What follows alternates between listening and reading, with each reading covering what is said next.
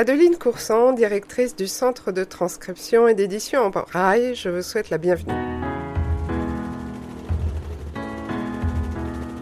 Je vous retrouve au CTEB, le Centre de transcription et d'édition en braille, unique en son genre et basé à Toulouse. Il a récemment fait parler de lui en passant les prix de ses livres à prix unique, à savoir le même que pour l'édition classique.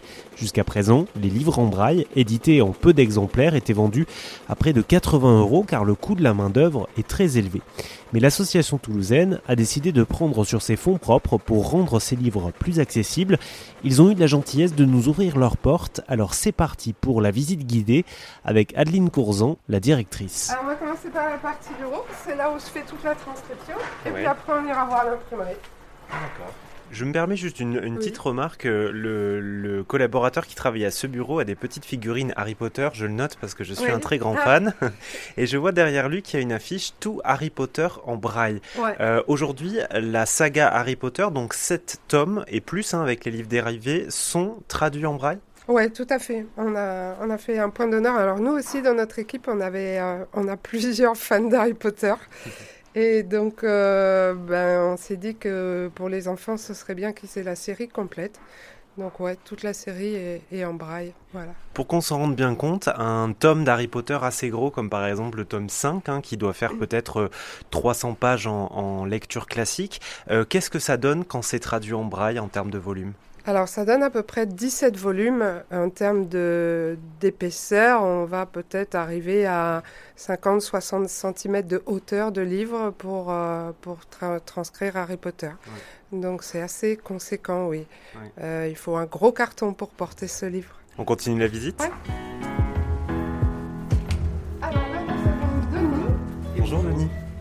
Enchanté, enchanté Olivier, RZN Radio. Oui. Denis est chargé de communication, mais également de préparation des magazines avant leur transcription. On va pouvoir vous en parler. Quand vous parlez de magazines, c'est-à-dire magazines de presse, par exemple, que vous traduisez? On pourrait le faire. Hein. On pourrait faire des magazines de presse, mais on fait principalement des magazines institutionnels. institutionnels pour les collectivités locales. Donc c'est l'information de proximité. On a tout. On a son marché, les sorties, le médecin, le changement d'équipe municipale. On a absolument tout. Donc c'est pour une grande région, c'est pour une, une, ville, un département. Oui. Et donc voilà, on, les personnes peuvent le recevoir en braille gratuitement. Alors est-ce qu'on peut l'ouvrir voilà, pour voir ce que ça donne? D'accord.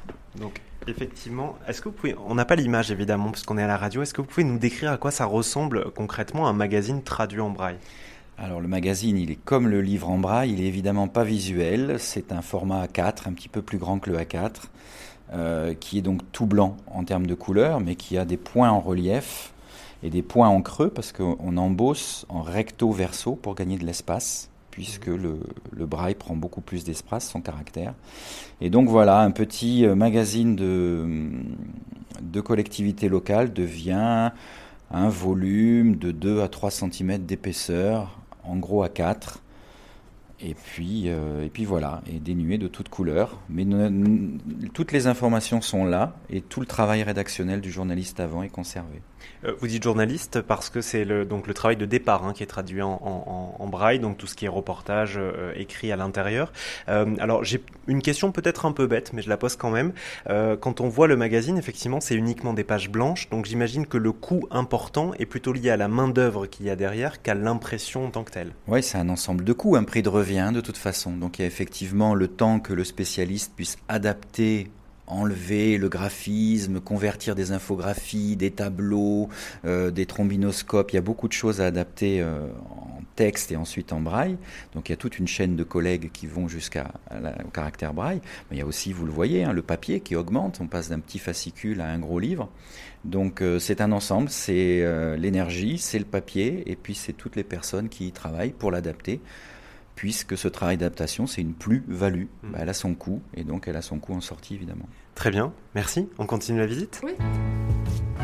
Bonjour, Hélène, enchantée.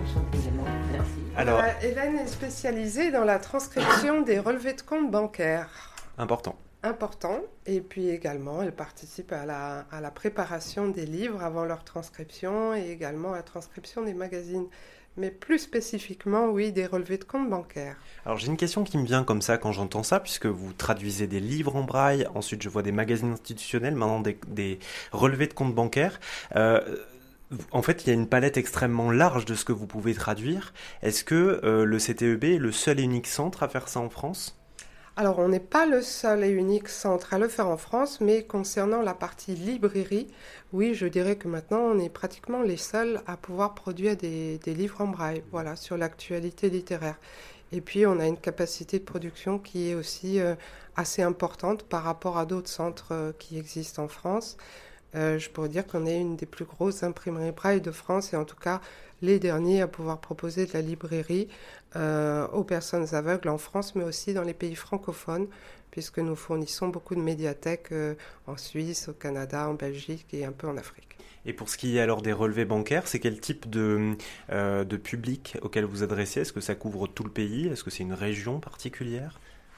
C'est tout le pays, et jusqu'à l'étranger pour les résidents français qui sont partis à l'étranger. Donc on fait pratiquement toutes les banques à part euh, la BNP. Est-ce que vous pouvez me dire alors comment ça se passe de traduire euh, un relevé bancaire en, braille? J'avais jamais entendu ça. Euh, quel est vous votre processus de travail derrière ça? Alors on ne traduit pas, on transcrit. C'est pas une traduction. Merci pour la correction. Vous avez raison. et donc le processus c'est que les banques nous envoient leurs fichiers et nous on les on les passe dans notre logiciel et à partir de là, euh, ils sont, euh, ils sont prêts à être embossés dans un format spécifique, en recto seulement, pour éviter d'écraser les points quand on plie et relever. Et donc, euh, après ça, on embosse tout ça et on met tout ça sous enveloppe, 8000 relevés par mois à peu près. C'est énorme. Est-ce qu'il y a une différence dans la transcription de l'écrit, donc des lettres et des chiffres, par exemple? Le, codage est, fait comme ça. Donc pour les lettres, pour les chiffres, il y a toujours le point 6 qui est rajouté derrière, tout simplement. J'ai une question qui coule un peu de source, mais est-ce que toutes les personnes qui travaillent ici savent lire et écrire, transcrire le braille? Alors non, je dirais pas qu'elles savent euh, le lire euh, à la perfection. Cela dit, euh, on arrive tous le décoder puisqu'on on maîtrise quand même l'alphabet braille. Et donc oui, on va mettre un peu plus de temps pour, pour lire, mais euh, on, arrive, euh, on arrive décoder le bras, il n'y a aucun souci. Après, il faut bien voir que euh, nous, en tant que voyants, nous allons lire le braille avec les yeux, ce qui est complètement différent d'une personne aveugle qui, elle, va uniquement se servir de ses doigts pour lire.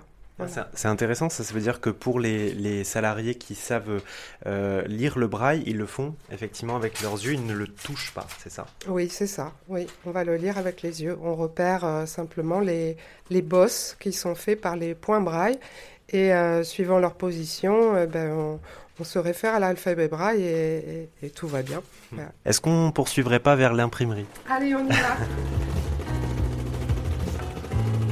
La suite de la visite vers la salle d'impression, ou plutôt la salle des embosseuses, eh bien ça se passe cette semaine sur RZN Radio ou sur rzn.fr.